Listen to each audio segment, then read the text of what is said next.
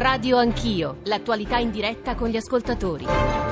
Una radio anch'io, di nuovo buongiorno da Giorgio Zanchini, dalla nostra redazione. Eh, di, dicevo, una radio anch'io stamane dedicata eh, alla scienza, all'esplorazione spaziale, alla luce di due fatti, due eventi di questa settimana eh, piuttosto importanti. Abbiamo capito la loro importanza anche grazie all'aiuto di Piero Benvenuti, commissario straordinario dell'ASI che è nella nostra sede veneziana, eh, all'aiuto di Giovanni Caprara, di Umberto Guidoni. Eh, dicevo, l'allunaggio da parte di una sonda eh, cinese eh, sul cosiddetto lato oscuro eh, della Luna e poi il passaggio, l'accostamento di una sonda della NASA ad Ultima Thule, cioè questo corpo spaziale che è nella periferia del sistema solare, insomma nell'estrema eh, periferia, a 6 miliardi e mezzo di chilometri da noi, ha mandato delle immagini di grande interesse, grande importanza. 335 699 2949, ovviamente risponderemo, risponderanno professor Benvenuti alle domande scientifiche, ci si è aperto adesso una piccola polemica tra i nostri ascoltatori anche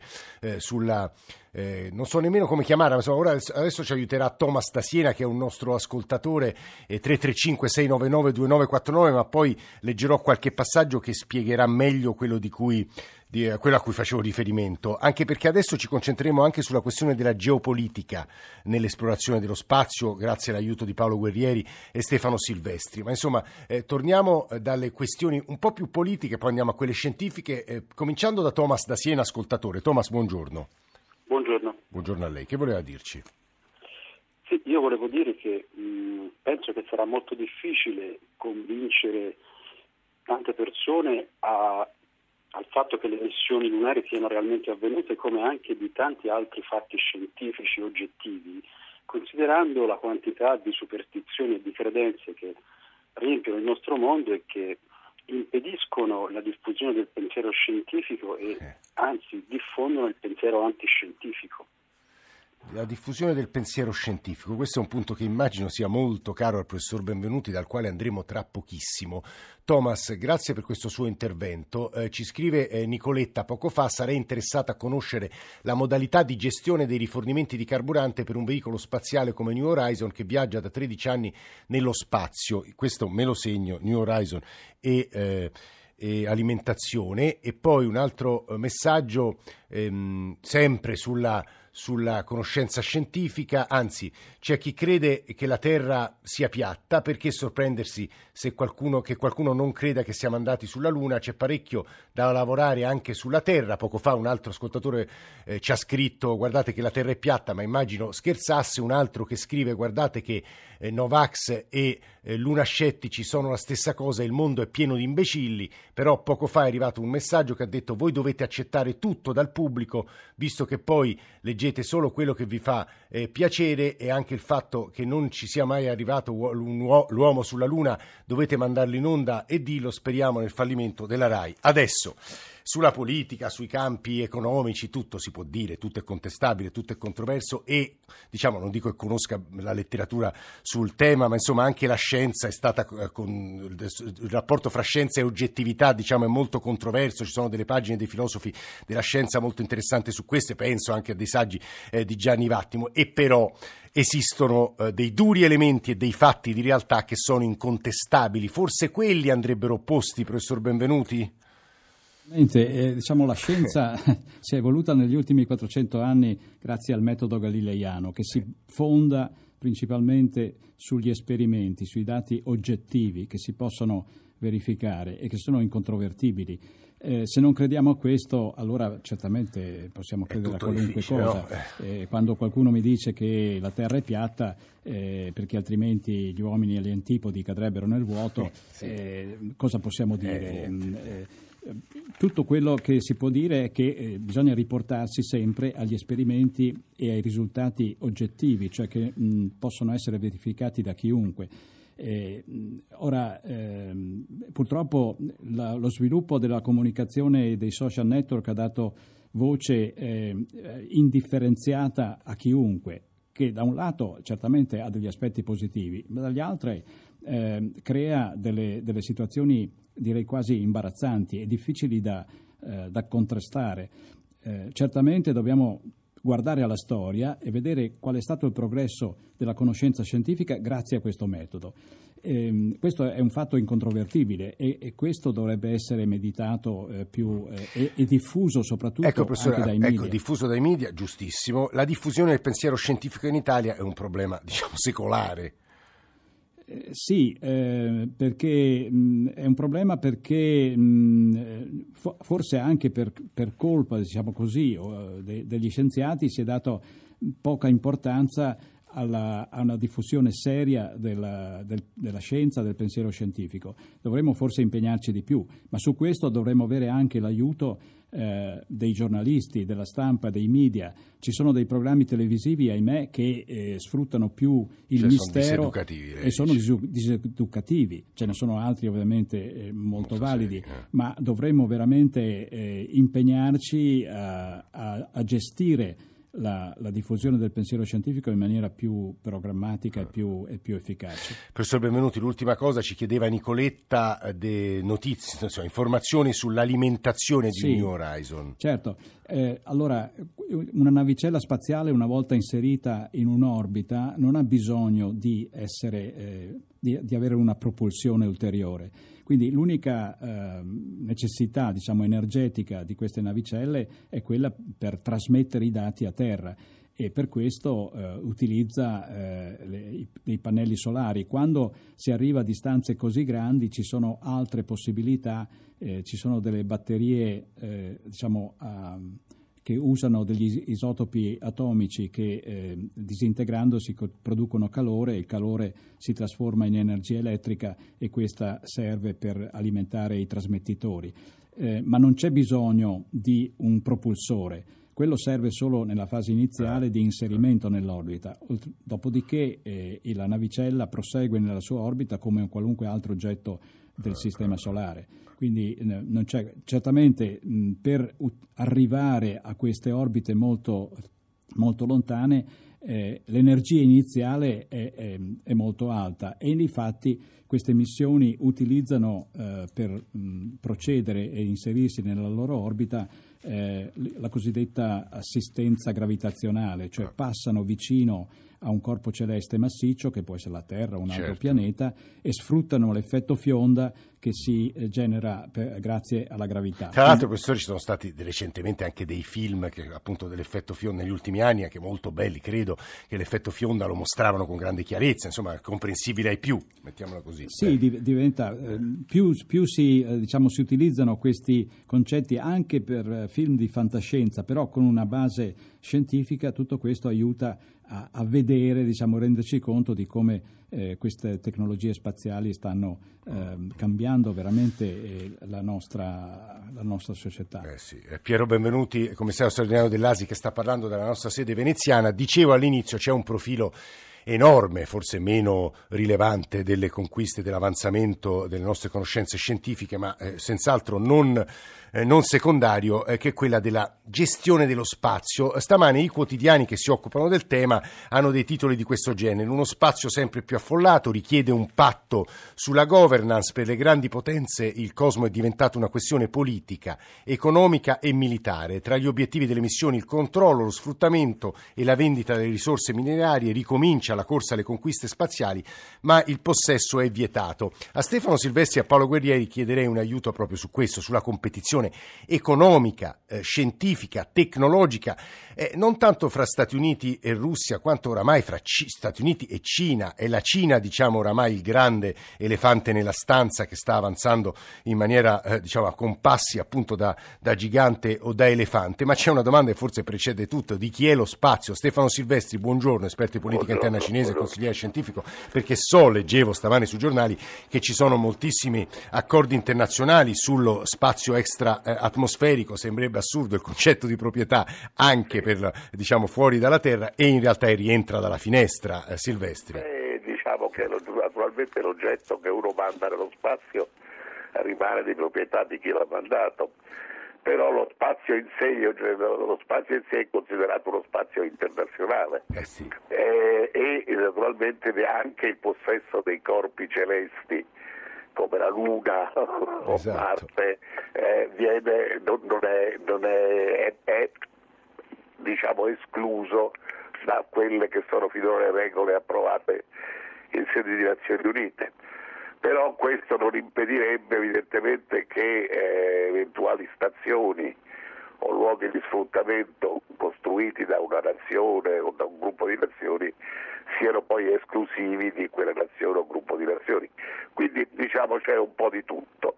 Uh, di, ma io di, credo che più che il possesso, il problema vero dello spazio sia la capacità di usarlo, esatto. eh, quindi la capacità di arrivarci, la capacità di sfruttarlo e, e, e così via. Eh, finora erano soprattutto gli Stati Uniti, eh, la Russia e l'Europa che avevano questo, questa capacità con alcuni altri paesi d'appoggio come il Giappone. Adesso la Cina si presenta come un grosso, uh, compet- uh, grossa competizione, ma anche in cooperazione, perché per esempio la stazione spaziale, la prossima stazione spaziale, che sarebbe credo la quarta che la Cina costruisce, eh, eh, le altre essendosi lentamente distrutte, eh, che verrà messa in orbita fra alcuni anni, vedrà la cooperazione di paesi europei. Eh, quindi sarà, c'è come al solito nello spazio una possibilità sia di scontro, specialmente a livello militare, intelligence, eccetera, sia però anche di cooperazione, in particolare dal punto di vista scientifico. Ecco, la, perché la Cina, visto stiamo parlando con Stefano Silvetti che è un esperto eh, di politica interna cinese, anche consigliere scientifico dello IAI, Istituto Affari Internazionali, perché la Cina sta investendo così tanto? Beh, la Cina è, sta diventando una, di nuovo, dopo molti secoli di crisi economica e politica, sta diventando di nuovo una delle grandi potenze eh, mondiali e lo spazio è una dimensione sempre più presente nelle tecnologie, nelle comunicazioni, ma anche nella gara tra, per la superiorità o perlomeno la parità eh, militare, eh, per cui diciamo non può essere ignorato. Poi naturalmente ci sono tutti gli elementi conoscenza scientifica sì. che arricchiscono esatto, con ricadute anche economiche e alla lunga arricchiscono anche la forza, la, la, la competenza. E questo è il punto, eh, Stefano Silvestri, questo è un punto che vorrei girare a Paolo Guerrieri, economista, insegna a, alla Sapienza di Roma, eh, sulla competizione che appunto è anche economica e anche un po' muscolare, mettiamola così, professor Guerrieri, tra Cina e Stati Uniti. Eh, è diventata, in questo, in questo, soprattutto nell'anno che, che, è trascorso, è diventata molto muscolare, nel senso che è una competizione appunto geopolitica a tutto campo. Eh, noi vediamo soprattutto questi aspetti commerciali, quindi questa guerra commerciale, ma in realtà quella è la punta dell'iceberg, se si può dire così, nel senso che poi la, la, la competizione riguarda proprio questi aspetti di cui stavamo parlando e stavate parlando, cioè è, è, è una competizione è, sulla su, su, chi è e su chi sarà in qualche modo in grado di controllare la, la, la nuova frontiera tecnologica, perché è una competizione ormai eh, per un raggiungimento di un primato, in quello che possiamo chiamare una specie di high tech globale, perché esatto. riguarda poi eh, le reti, l'intelligenza artificiale, i, i big data, la robotica, è effettivamente una, una sfida che ormai la Cina ha lanciato nei confronti degli Stati Uniti e la risposta degli Stati Uniti, questa risposta che non è poi nata con Trump perché sono ormai perlomeno tre presidenti che in qualche modo dire, lamentano un'aggressività cinese e, e, e, da parte degli Stati Uniti questa reazione oggi è così in qualche modo eh, forte e intensa perché l'America sente che può perdere e sta perdendo una leadership globale. Questo è il punto chiave che fa di questo confronto un qualcosa che caratterizzerà certamente non solo quest'anno ma gli anni a venire. Mm. Da, da, certo, professor Guerrieri, per, per, voi economisti il concetto e le riflessioni sulla proprietà non solo sono centrali ma sono anche infinite, secoli che, che la analizzate e credo sia molto interessante ricordare un vecchio trattato che si chiama l'Outer Space Treaty delle Nazioni Unite che diceva, e cito testuale, la Luna e gli altri corpi celesti era il 1967 saranno la provincia dell'intero genere umano, eh, dimostrando più preveggenza di Jules Verne Saturn, i saggi del Palazzo di Vetro avevano fissato il divieto di stazionamento in orbita e su qualunque pianeta o asteroide a portata di navicella per armi nucleari e di distruzione di massa. Proibiti gli esperimenti e le manovre militari, era stata messa fuori discussione anche la velleità espansionistiche. Lo spazio extraatmosferico, di nuovo testuale, non è soggetto ad appropriazione nazionale né rivendicandone la sovranità né occupandolo né con, oltre, né con ogni, ogni, altro eh, mezzo. E, oggi questo sembra diventato vecchio, professor Guerrieri sembra diventato vecchio, è uno degli aspetti in qualche modo che caratterizza questo poi discorso che riguarda le, le, le nuove tecnologie, cioè ci sono e, e, lo spazio rappresenta da questo punto di vista una specie di laboratorio, come dire, delle dimensioni che sono chiaramente non appropriabili, quindi c'è una dimensione che possiamo chiamare di un bene, un bene comune, un bene comune globale che non può essere attribuito a nessuno perché, esatto. come dire, è in qualche modo nella natura di questo bene e quindi la possibilità che eh, ne usufruiscano eh, i più, però allo stesso tempo dentro questo bene comune ci sono parti appropriabili, quindi i beni privati. Quindi nello spazio e come anche per molti aspetti di questa eh, eh, nuova formula appunto del, delle nuove tecnologie c'è un aspetto dire, di condivisione, quindi di, do, di, necessità di riconoscere che ci sono delle, delle, delle formule eh, eh comuni, però allo stesso tempo c'è una competizione, rivalità per quanto riguarda poi la capacità di trasformarli in beni privati. Eh, e allora servirebbe una specie di cooperazione e competizione tra i grandi paesi. Mm-hmm. nello spazio come in altri, in altri aspetti. Questo è diventato molto difficile perché in realtà lo stiamo vedendo proprio questo confronto Stati Uniti-Cina, l'aspetto competizione e rivalità fa premio sull'aspetto cooperazione. E Parole... questo, eh, mm.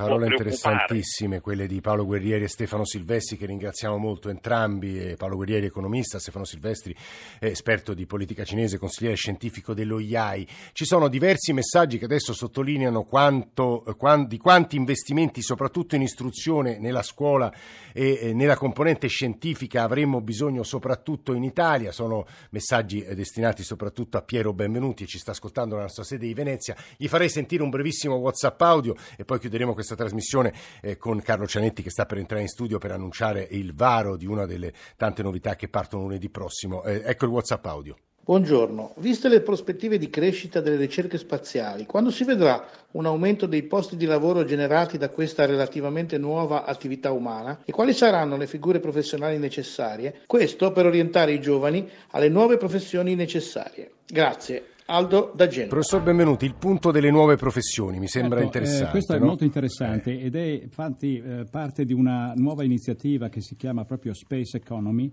che eh, vuole portare l'attività spaziale e l'utilizzo dello spazio e delle applicazioni spaziali ehm, a, una, a, un livello molto più ampio e creando quindi del, eh, un mercato.